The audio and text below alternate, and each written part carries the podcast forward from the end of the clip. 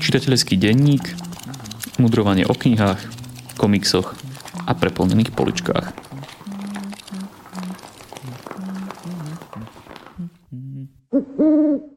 Vítajte pri počúvaní nášho 8. čitateľského denníka. Ja som Jakub, spolu so mnou tu je opäť Šimon a na úvod si zase raz vyhodnotíme našu knižnú súťaž. Dnes bude pozostávať z dvoch častí. Posluchačka Niky nám poslala túto otázku. Máte nejakú knihu, ktorej prečítanie ste hneď oľutovali a keby ste to mohli zmeniť, radšej by ste ju nikdy nečítali? Ak áno, ktorú a prečo? Tak Šimon, máš takú knihu? A ak áno, ako sa volá a prečo si oľutoval, že si ju čítal? Nemám knihu, ktorú by som vyslovene oľutoval, že som prečítal, ale mám knihy, o ktorých mám vyslovene aj spomienku, že sa mi naozaj nepáčili. Napríklad tu mám poslednú knihu zo série Harryho Pottera, ten, tú, divadelnú hru Harry Pottera Prekliaté dieťa. A to bola kniha, ktorá sa mi veľmi nepáčila. A je možné, že to bolo tým, že som čítal len podklad k tej divadelnej hre, že som nevidel to divadlo, že keby som to videl na javisku, že by sa mi to ľúbilo, ale to o tom pochybujem, lebo tie veci, ktoré sa mi nepáčili, by to, že sú na javisku, sa, by, by to asi nezmenilo. No vidno, že máme e, spoločné čitateľské záujmy, pretože mňa prvá kniha hneď ako taký krásny príklad napadlo presne toto kvázi 8 diel Harryho Pottera, lebo táto divadelná hra, na ktorej Rowlingova sa iba nejakým spôsobom podielala, myslím, že iba poskytla nejaké poznámky a že roz, rozvrhli to nejakí ďalší dvaja autory, tak mne to prišlo ako taká nepodarená e, fanfiction nejakých fanúšikov, ktorí sa tešia zo svojich postav a chcú nejak e, niečo napísať, ale v skutočnosti ani nevedia, ako písať, ani poriadne možno tomu svetu nerozumejú. Takže z toho som bol, uh, neviem či sklamaný, no neviem, či som od toho niečo čakal, ale to by bola hneď kniha, ktorú, ktorú by som vypichol ako prvú. No ale keďže nechcem hovoriť to isté, čo ty, tak, tak som rýchlo vpatral v pamäti a napadla ma kniha Nevyhorený. Je to kniha, ktorá, ktorá má ako keby veľmi záslužný cieľ, akože to uznávam, lebo je to slovenská kniha, ktorá hovorí o vyhorení, o syndrome vyhorenia a, a má tam aj, myslím, že nejakých zo pár úvodných častí, ktoré sa venujú charakterizácii toho problému, nejak vyjasnení pojmov, toho, že kde sa ľudia môžu obrátiť, aké sú nejaké základné také prejavy vyhorenia, kedy už si človek má dať pozor na, to, na tú svoju prácu. A to, to je veľmi fajn a je to zaslužné a to, to sa mi veľmi páči. Len mm, ďalej tá kniha, teda väčšia časť tej knihy pozostáva z príbehov uh, Slovákov, ktorí prešli si tým procesom vyhorenia. No a keďže ten, tie príbehy sú dosť podobné, že ten, ten postup vyhorenia je dosť podobný, tak autorky tej knihy mali potrebu to nejak beletrizovať. A ja som mal taký pocit, že tú knihu potom prevzal Paul Coelho a začal tam dávať strašne veľa životných múdrostí a, a emócií a, a a pohľadov na zapadajúce hviezdy a, alebo vychádzajúce slnko alebo na šum vetra v stromoch. A toto ma strašne, strašne mi zabilo mm, celý ten zažitok z tej knihy, čiže to by som hodnotil tak pol na pol, že um, tá snaha bola veľmi fajn a, a je to asi dobré, že tá kniha vznikla kvôli tým takým odborným častiam, ale tie príbehové ma veru veľmi nepotešili. No dobre, máme tu ešte jednu teda otázku, ktorá nám prešla z predchádzajúceho podcastu otázku od uh, Alenky a tá otázka znie, že čo by sme odporúčali našim poslucháčom zobrať si na výlet k moru, akú knihu? Predpokladám, že na výlete k moru Alenka alebo aj iní čitatelia nechcú sa príliš unaviť, ale že si chcú oddychnúť, preto predpokladám, že očakávajú nejakú knihu, pri ktorej si oddychnú, ktorá ich zaujme, zabaví, ale zároveň nebude náročná na čítanie. Tak úplne ako všeobecnú radu by som dal, čo nie je žiadna žiadna geniálna myšlienka, aby si zobrala nejakú žánrovku podľa žánu, ktorý ju baví. Ja, keby som si mal niečo žánrové k moru zobrať, tak si zoberiem nejakého Juraja Červenáka. Juraj Červenák je asi najúspešnejší slovenský fantasy autor. On píše takú nejakú historickú fantasy. A tie jeho knihy nemajú nejaký hlboký myšlienkový obsah ani presah, ale sú napísané textovo ekonomicky, čiže sa čítajú dobre, rýchlo, sú zábavné a ak máte radi históriu, tak on veľa pracuje s, s výskumom toho, aké boli historické okolnosti danej doby. Píše takú tú historickú fantasy a, a robí si dobrý výskum, čiže to je pre, presné a verné. takže sa môžete podozvedať niečo o histórii a ty ako máš rád opisy dobových reálí, tak presne toto v tom Červenákovi je, ale nie sú to dlhé strany opisov, ale je to tam zakomponované do toho textu, ako keby ten text je nejaké upečené mesko, tak ono je to dobre pokorenené tými dobovými reáliami. Ja sa aktuálne postupne prepracovávam mm, s písmy uh, Lovecrafta, tak uh, ja by som k moru odporúčal titul s názvom napríklad Hrobka alebo alebo, alebo močiar a podobne, čo tak príjemne schladí človeka v tom, v tom, horúcom, v tom horúcom mori. Obzvlášť preto, že to Lovecraftovo univerzum vychádza dosť, dokonca doslova z mora, by sa dalo povedať. A ak nemáte radi slnko, tak jak ja veľmi, že ja by som radšej išiel možno niekde na sever na dovolenku, tak práve Lovecraft a jeho strašidelné príbehy plné kozmickej hrôzy, ktorá dosť často vychádza aj z toho mora. Je to práve oddychové čítanie. Takže veľmi pekne ďakujeme za otázky Niky a Alenke. Mm, Alenke sme už knižnú odmenu odovzdali minule a pre Niky máme pripravený krásny fantasy román Jonathan Strange a Pan Norrell od spisovateľky Susan Clarkovej a práve o nej ešte dnes niečo budeme hovoriť. A ak sa chcete do našej súťaže zapojiť aj vy, napíšte nám ľubovoľnú otázku týkajúcu sa literatúry Môžete nám ju poslať na náš e-mail infozavináčkandalaber.sk alebo na náš Facebook. A potom o mesiac v ďalšom podcaste opäť jednu otázku vyberieme a pýtajúceho sa oceníme dobrou knihou. A teraz už prichádza čas, keď si povieme niečo o knihách, ktoré sme prečítali za posledný mesiac a tým pádom, Šimon, predávam tebe slovo do levíc, tak uh, poď. Ďakujem. Tak ja začnem tou Susan Clarkovou, ktorú si spomenul. A ja som si pripravil knihu s názvom Piranesi. Fyzicky vyzerá ako román, označil by som ju za novelu, alebo ako si ty, Jakub, naznačil za natiahnutú poviedku. Asi začnem pri tom názve Piranesi. Piranesi bol umelec z už neviem presne ktorého storočia, to ma môžeš doplniť, ktorý sa venoval vytváraniu rytí na grafík a na na nich zobrazoval takmer nemožné neexistujúce budovy, miestnosti alebo priestory väzenia a tým naznačoval ako nemožnosť úniku, čo je také dosť až surrealistické. A Piranesi je zároveň meno hlavného hrdinu tejto knihy, ktorý sa nachádza už od začiatku tiež v takom až surrealistickom prostredí. On žije v nejakom labyrinte miestností, nazýva ho dom, v ktorom sú miestnosti plné sôch a ktorý je uprostred mora a ktorého spodné podlažia pravidelných intervalov zaplavuje more. A tento Piranézy žije tým, že ten dom mapuje, spisuje, že kde je čo, kde sú aké sochy a popri tom robí ešte pár pravidelných úkonov, takých, že si zháňa jedlo a podobne. Ale celé, celá tá kniha začína tým, ako keby nám autor, autorka písala niečo symbolické, ako keby to aj nebola realita, ale až, až nejaká kompozícia symbolov. Človek sám v dome, plnom svôch, že, že to až, až taká nejaká symbolická mystika skoro. Ale postupom času sa ten dej stáva stále reálnejším a reálnejším a tá symbolika a mystika sa preklápa do realizmu a my vlastne zistujeme, že prečo on je v tom dome, čo sa vlastne deje, ako sa tam dostal a či existuje niečo viac vôbec ako ten dom. A to spôsobom, že on číta jednak svoje staré denníky po sebe a zistuje, že tie jeho zápisky sa nezhodujú, že tam má rozpory a začne ho to dráždiť. Jednak začína mať problémy s druhým človekom, ktorý tam býva s ním, ktorého nazýva anglicky the other, čiže ten druhý. Začne sa dostať do konfliktov s tým druhým. A potom sa tá surrealistická, takmer symbolika preklápa do realizmu a tieto dve sa na konci stretávajú a spájajú keď sa čitateľ dostane na konci knihy a očami z konca knihy, teda už potom ako získal nové poznatky z toho, že čo sa vlastne deje, aký je ten dej, pozera na začiatok, tak mu všetko začne dávať zmysel. A na to, že je tá kniha taká krátka, ona má zhruba 200 stran, čiže je to pomerne krátučký text na dve povedia, tak je tematicky veľmi bohatá. Druhá kniha, ktorú som si pripravil, je veľmi odlišná a je to Nazvíme ju populárne náučná knižka, volá sa Marťan na hřišti a jej podnadpis je Jak porozumieť žákum s Aspergerovým syndromem. Fascinujúca knižka.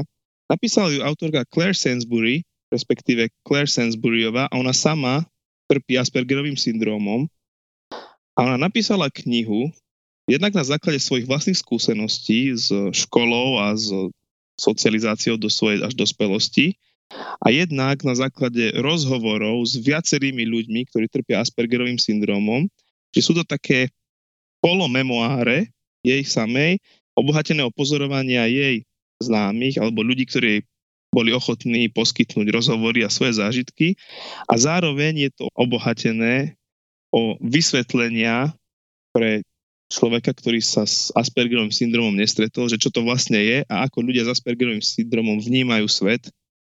Je to napísané veľmi pútavé, práve preto, že to nie je len akademická príručka alebo nejaké pojednanie o, o diagnóze Aspergerov syndrom, ale pretože je to napísané skoro naratívnou formou, keď ona opisuje svoje zážitky zo, stred, zo základnej školy, zo strednej školy, keď je to obohatené o zážitky a myšlienky a prežívanie iných ľudí, s kým robila rozhovory.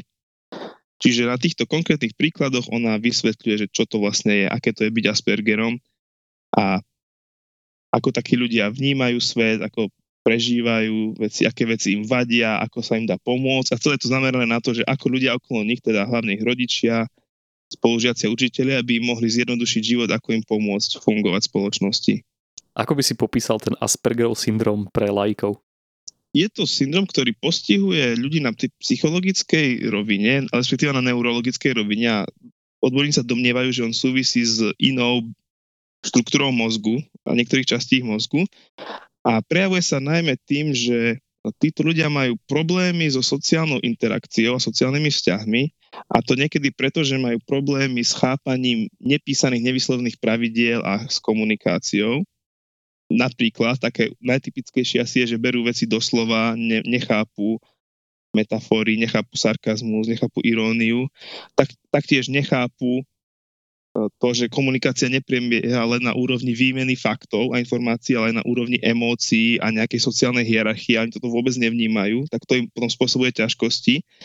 Veľmi sú charakteristickí tým, že sú citliví na e, senzorické podnety. Buď majú veľmi radi nejaké senzorické podnety, napríklad nejaký zvuk, alebo obraz alebo pohľad na niečo, alebo im niektoré senzorické podnety veľmi vadia, veľmi ich rozrušujú. Napríklad veľa hlasného hluku, ako napríklad v triede, keď veľa spolužiakov naraz rozpráva, tak to ich strašne vyrušuje. Alebo, alebo blikajúce svetlo napríklad, alebo niektoré zvuky. A posledná oblasť je schopnosť sa veľmi silno fixovať na oblasť svojho záujmu nejakého. Že Aspergery to sú takí s prepačením maniaci, keď ich zaujme nejaká téma alebo nejaká oblasť, tak sú schopní sa jej posadnúť to venovať a byť v nej veľmi dobrý. Napríklad jedna žena spomína, že ju fascinovali vodojemy, na čom som sa ja úprimne zabával, že chcela všetko vedieť o vodojemoch, čítala si o vodojemoch, chcela v jednom bývať, prosila rodičov, aby jej postavili vodojem a mohla sa do neho nasťahovať. Ale to môžu byť rôzne veci, to môže byť matematik, matematické problémy, to môžu byť téma ako ja neviem, objavovanie vesmíru, alebo dinosaury, alebo archeológia.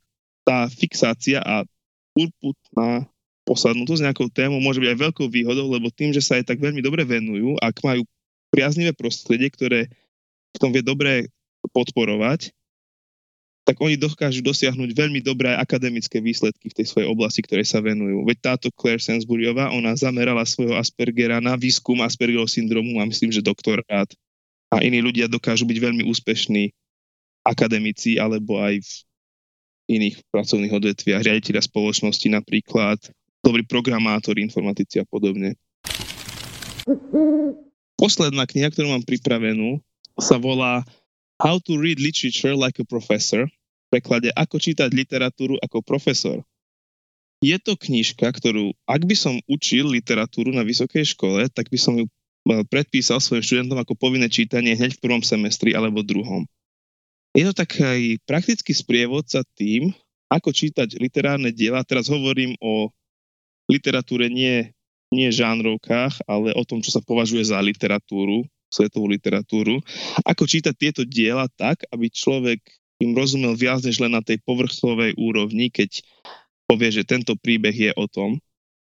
A tá kniha funguje tak, že ten autor rozpísal niekoľko, okolo 20 tém, respektíve symbolov a hovorí, že ako ich vnímať, keď ich autory používajú v literatúre. A teraz, aby som bol konkrétny a vedeli ste si pod tým niečo predstaviť, tak to sú, že ako funguje, keď autory píšu o počasí, napríklad čo znamená, že keďže prší, alebo čo znamená, že niekto je hrdina, čo znamená, keď niekto je hrdinou kamaráda poskok, v úvodzovkách poskok. Um, čo znamená, keď autory používajú násilie. A potom, ako funguje štruktúra literárneho diela, tá známa téma uh, úlohy, questu, nejakého poslania. Ako pracujú napríklad so sexom v literatúre autory, čo to znamená, čo to neznamená, čo to symbolizuje, čo to nesymbolizuje, ako fungujú choroby, ako funguje motív lietania napríklad. Čiže je to zoznam vety, ktoré sú v svetovej literatúre už ustálené ako, nejaká, ako nejaké tradičné prvky. Autor vysvetľuje, že teda a, ako sa nedávať pozor a čo môžu znamenať, ako ich interpretovať. On na začiatku knihy hovorí, že aby sa teda naučili čítať literatúru ako profesor, to znamená vedieť čítať medzi riadkami a vidieť v tej knihe viac než len to, čo je na povrchu, čo sa tam udeje, ale čo autor naznačuje čím, čo, čo znamená, na aké iné diela odkazuje a tak ďalej, tak on to uvádza tým, že treba dať pozor na tri veci a to je, že pamäť, symboly a vzorce. A pamäťou myslí to, že je dobré, keď poznáme veľa literárnych diel klasických a tým pádom v tých nových si dokážeme spomenúť, že čo nám to pripomína z tých starších a vychádza od úplne základných antických eposov, ako bola Iliada alebo Odisea, potom spomína Bibliu a biblické archetypy, biblické mýty a ukazuje na priereze literárnymi dielami až do súčasnosti, kde cituje občas pána Prstňa alebo Harryho Pottera, ako sa nejaký jeden motív tiahne vlastne celou históriou literatúry. Hovorí prevažne o západnej literatúre, lebo s tou východnou alebo africkou nemá, nemá skúsenosti, čiže hovoríme hlavne o západnej literatúre. Ten ďalší motív veľký sú symboly, teda čo symbolizuje čo a to boli hlavne tie veci, ktoré som vymenoval, napríklad teda choroby, počasie, byť hrdinom a tak ďalej. A potom a vzorce, čo je podľa mňa taký súhrn tých predošlých dvoch, aké veci sa opakujú v literárnych dielach, aké štruktúry, aké usporiadanie deja, ako sa tie symboly používajú od diela k dielu podobne. Dáva čitateľom manuál na to, ako sa vytrénovať v analýze literárnych diel. Napríklad si zoberte, že počasie má nejakú špecifickú významovú funkciu a teraz čítajte knižku a sústredte sa na počasie. A ako náhle, a toto robí s tými viacerými témami od počasia cez lietanie až po, ja neviem, to, že niekto zomrie na tuberu, že on dáva, dáva manuál čitateľom, ako, ako sa naučiť inštinktívne, ako si vybudovať inštinkt pre čítanie medzi riadkami. Trochu mi chýba na, kni- na tejto knihe to, že, že prečo on hovorí, že on nevysvetľuje, prečo si vybral práve tieto témy, alebo práve tieto symboly, prečo sa máme práve na tieto zamerať. Intuitívne si čitateľ dokáže odpovedať, lebo to sú tie najčastejšie, ktoré sa v literatúre vyskytujú, ale trochu mi chýba rámcovanie alebo vysvetlenie, zdôvodnenie toho, že prečo práve tieto si vybral. Oni sami o sebe fungujú dobre a veľmi dobre on argumentuje a ukazuje, že naozaj od antických eposov, respektíve blízkovýchodných Biblie, až po súčasnosť sa naozaj tieto veci tiahnu celou literatúrou, že je presvedčivý, len mi trošku chýbalo zarámcovanie celej tej jeho debaty. Ako sa volá autor tejto knihy, lebo si ho nespomenul? Prepáč, volá sa Thomas C. Foster. Pozriem sa, či nevyšla táto kniha aj v českom preklade alebo v slovenskom, lebo tu by si si ty mohol prečítať tiež. Áno, vyšla, vyšla v Slovenčine, pozerám. Čítaj literatúru ako profesor. Dynamická a zábavná príručka o čítaní medzi riadkami. Tatrane 2018. Paráda. A on má potom, on má potom pokračovanie, že čítaj romány ako profesor. Živé objavovanie najobľúbenejšej literárnej formy na svete. Výborne, tak to si dám na svoj zoznam, lebo to ma zaujíma táto téma veľmi. Nechcem čítať knihy iba povrchne.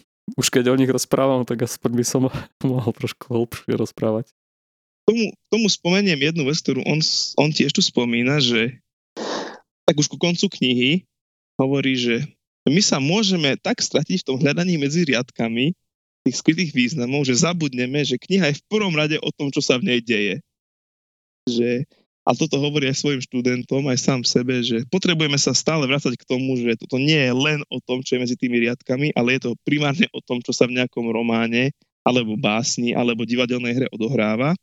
A potom to, čo prečítame medzi riadkami, jej dáva šírku a hĺbku a obohacuje ju.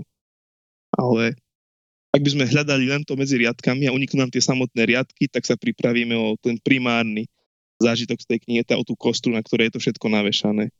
No a presne na to mám poslednú otázku k tomuto, že nemáš taký pocit, že niekedy kritika spätne vklada do toho diela nejaký význam, ktorý tam ten autor pôvodne ani neplánoval? To je veľmi dobrá otázka a neviem na ňu jednoznačne odpovedať, lebo to je debata, ktorá sa ťahne analýzou literatúry, odkedy niečo také ako analýza literatúry akademická, asi aj laická existuje. A to je, to je na ňom dobré, na tejto knihe, ja to veľmi oceňujem, že on to otvorene priznáva, že preukázať a dokázať, že nejaká vec symbolizuje niečo viac, než len, na, na, než len to, ako pôsobí na prvý pohľad. To sa nedá úplne jasne dokázať a že to tak nemusí byť. A ja by som k tomu doplnil svoje vlastné pozorovanie, toto už nie je z tejto knihy, že ak sa rozprávame o literatúre, nie iba o žánrovkách, a ja nechcem v žiadnom prípade zaznávať žánrovky, prečítajte si toho červenáka pri mori, tak si myslím, že platí princíp tzv. Čechovovej pušky, to je rada, ktorá sa dáva začínajúcim spisovateľom, že ak sa na začiatku niečo v tej knihe vyskytne, tak to musí mať nejaký význam pre neskôr v tej knihe. Alterna alebo iteráciou tohto princípu je, že ak sa na začiatku v knihe vyskytne klinec, tak na konci sa naň hrdina musí obesiť. Čiže to, to je len cool spôsob, ako povedať, že všetky veci v literatúre majú nejaký zmysel. A práve preto, keď sa rozprávame o, o literárnej klasike, o svetovej klasike, tak ja si myslím, že tí autori to premysleli natoľko, že naozaj veci, ktoré písali, majú väčší význam než len ten povrchový. Dôkazom pre podporu tejto mojej teórie je, že práve, práve veci, ktoré obstali skúšku času literárne, sú tie, čo obstáli a tým pádom zrejme majú hĺbší význam, než len to, že sa nám páčia. A obstáli práve preto, že v nich ľudia boli schopní vidieť a rozpoznať tie skryté významy. Ja som si len spomenul na Kurta Cobaina, ktorý povedal, že nech je pesnička hoc aj o chlebe s maslom, ale nech poriadne šlape. Ja s tým súhlasím. Nie každá kniha je to, čo považujeme za literatúru v tom ušom slova zmysle. Niektoré knihy sú napísané ako dobrodružný príbeh a má ťa zabaviť to dobrodružstvo a tam keď prší, tak to znamená len, že prší. A potom je literatúra, kde to, že prší zrejme znamená niečo oveľa viac, než len to, že prší.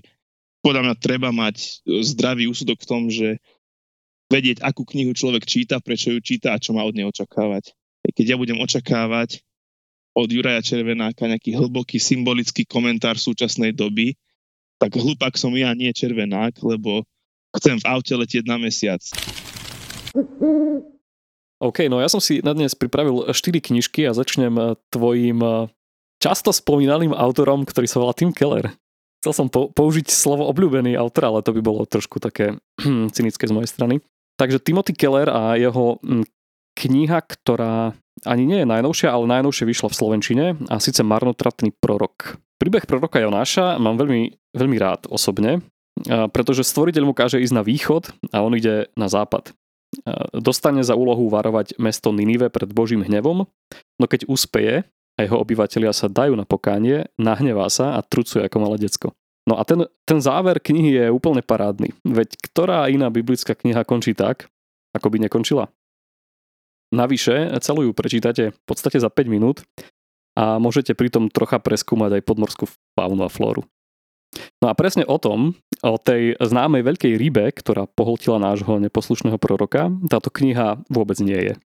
V pôvodnom texte jej sú venované len nejaké tri riadky a aj keď sa esteticky dokonale hodí ako Jonášov symbol alebo logo, ak by bol v dnešnej dobe, v skutočnosti musí uvoľniť svoje miesto úplne iným témam.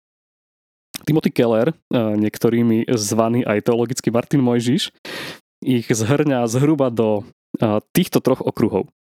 Poprvé, každý človek je stvorený na Boží obraz, čiže na každého pôsobí všeobecná Božia milosť. Po druhé, Boží hnev je reálny a preto biblický Boh je nielen Bohom lásky, ale aj Bohom spravodlivosti. A po tretie, je to téma súcitu s blížnym. Pretože súcit láska, nie pohrdanie inými, je to, čo od nás stvoriteľ vyžaduje. No, Marnotátny prorok je e, úsporne napísanou knihou, myslím, že má len okolo 150 strán, a ktorá v dobe internetových zákopových vojen, neustálej polarizácie a vymedzovania sa voči tým iným napomína kresťanov, aby nezabudli, že nie sú lepší než ich spolupčania.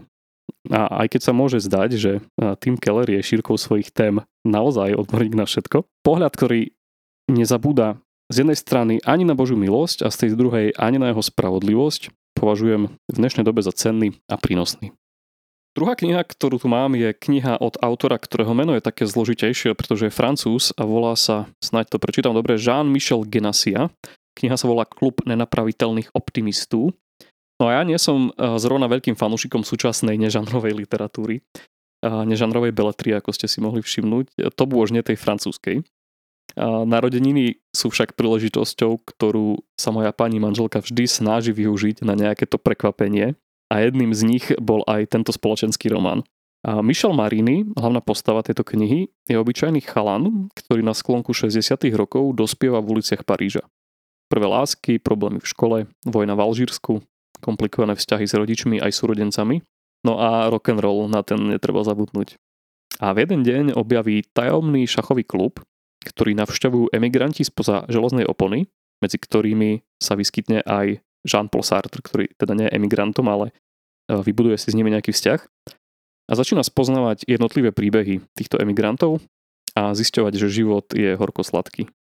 No táto kniha funguje na takom pravidelnom striedaní medzi hlavnou dejovou linkou s dospievajúcim Michelom a epizódami zo života jednotlivých emigrantov a mohla by mať kľudne aj o ďalších 500 stran viac a to už um, teraz má nejakých 800 pretože je to kniha, ktorá tak príjemne plinie ako niektoré staršie, dlhé trojhodinové filmy, pri ktorých nechcete, aby skončili.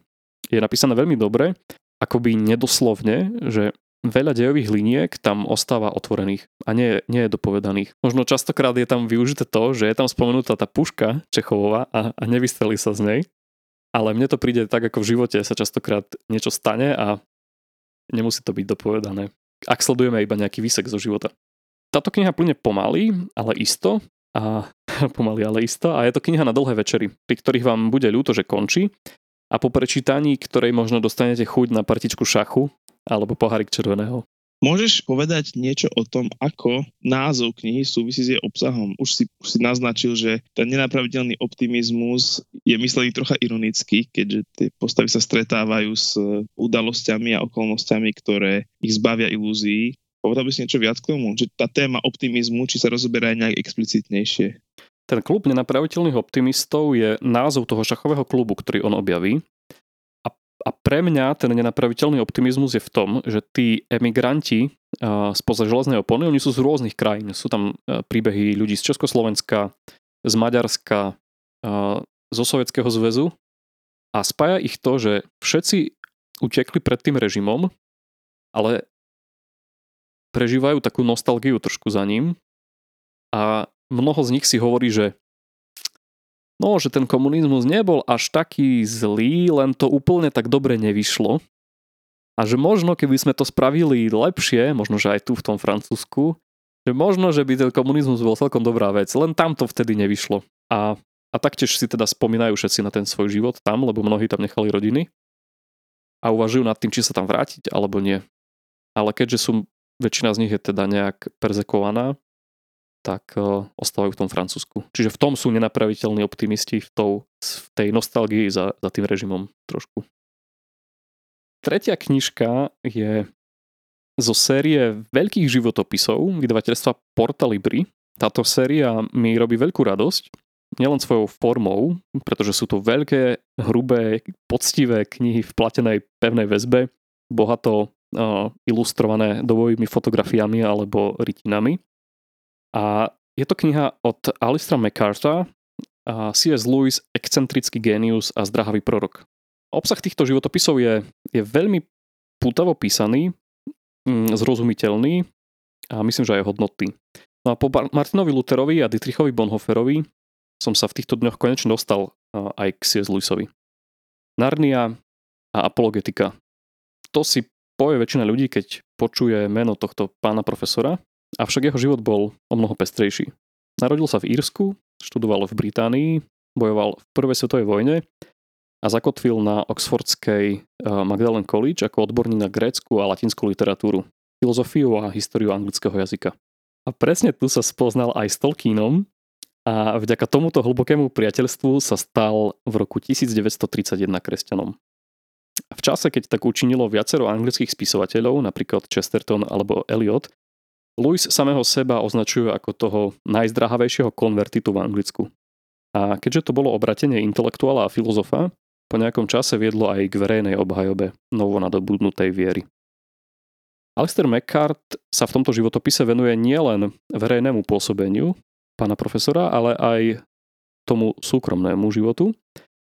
Napríklad popisuje podivný vzťah tohto starého mladenca s pani Múrovou, prestup na Cambridge, alkoholom väčšine naložného brata Warrena, alebo debaty v úzkom kruhu Inklings, kde mala istý podiel na procese písania Pána prstenov. No a ešte je tu spomenutý jeden veľmi dôležitý detail a síce nečakané a pre mnohých poburujúce manželstvo s bývalou komunistkou a rozvedenou američankou Joy Davidmanovou, ktoré napríklad Tolkien mu nikdy nevedel odpustiť. No a kniha končí analýzou toho, aký mal Luisov život a dielo dopad na nasledujúce generácie. Niektorí na ňo zabudli, iní zas objavili silný odkaz, ktorý fascinuje dodnes. Odkaz pána s fajkou a okuliarmi, vysokým čelom a smiechom, ktorý vždy rozozúčal celú prednáškovú sálu. A vďaka sérii týchto životopisov ho môžete spoznať aj vy. Dvere šatníka máte otvorené.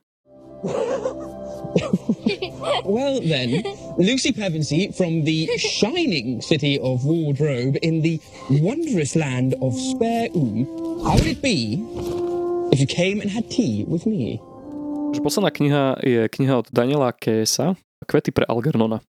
Hlavnou postavou tejto knihy je Charlie, mladý muž pracujúci v pekárni, ktorý má IQ 68. Cez deň zameta podlahy a roznáša balíčky a po večeroch navštevuje školu pre retardovaných dospelých, pretože chce byť múdry ako jeho priatelia.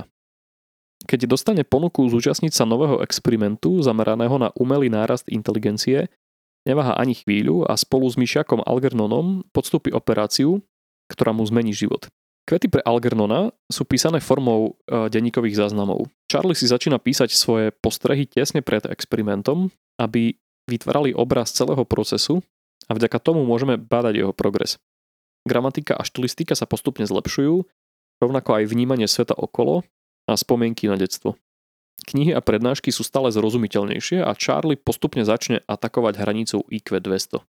Daniel Keyes v tejto svojej už klasickej sci-fi načrtáva niekoľko silných motívov. Ako sa pozeráme na postihnutých ľudí? Považujeme ich za rovnocenné bytosti? Akú váhu pripisujeme inteligencii? A naozaj nám vyššia miera vzdelanosti vyrieši morálne problémy súčasnosti? A čo je vlastne správne a a prečo sa tu opakovane spomína príbeh Adama, Evy, stromu poznania? Charlie zistuje, že ani jeho vysoká inteligencia mu nepomáha pri riešení e, etických otázok a zároveň si začne uvedomovať, že sa čím ďalej, tým viac vzdialuje priateľom a svojej životnej láske. Navyše sa pokusný myšiak Algernon začne správať ako si divne, agresívne zmetene a dezorientovane a nakoniec zdochne. Čaká podobný úpadok aj Charlieho Gordona? Tento útlý román, ktorý mimochodom vznikol ako rozšírenie autorovej staršej poviedky, sa číta veľmi dobre. Dopomáhajú tomu krátke kapitoly, ktoré sú teda písané tou formou denníkových záznamov a taktiež neustály vývoj hlavnej postavy, ktorá sa nám doslova mení pred očami. KS tak vytvoril klasiku, ktorá aj napriek predvídateľnému koncu kladie zaujímavé otázky aj takmer polstoročia po svojom vzniku. Pri tom, ako si spomínal túto knihu, mi napadla poviedka, od teda Chianga, ktorá rieši presne, presne túto tému. Tá babietka sa volá v origináli Understand, porozumieť. A ona tiež rieši to, že nejaký človek, ktorý utrpel zranenie mozgu, dostal nejakú experimentálnu drogu a jeho sa, jemu sa mozog začne tým uzdravovať, ale to jeho IQ sa potom úplne vyletí cestou do stratosféry a tiež to, ako on vníma stáva sa múdrejší a múdrejší a presne to sa mu deje, čo aj v tomto príbehu, že si prestáva rozumieť so svetom okolo seba, s provesníkmi, až, až kým nestretne podobného človeka, ktorý je takto super inteligentný.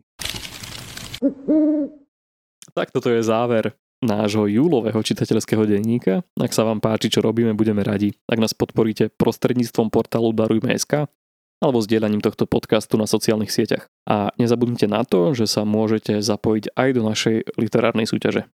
Čítajte teda dobré knihy aj v lete a pri mori a majte sa fajn. Toto bol podcast občianskeho združenia Kandeláber. Viac o nás nájdete na www.kandelaber.sk.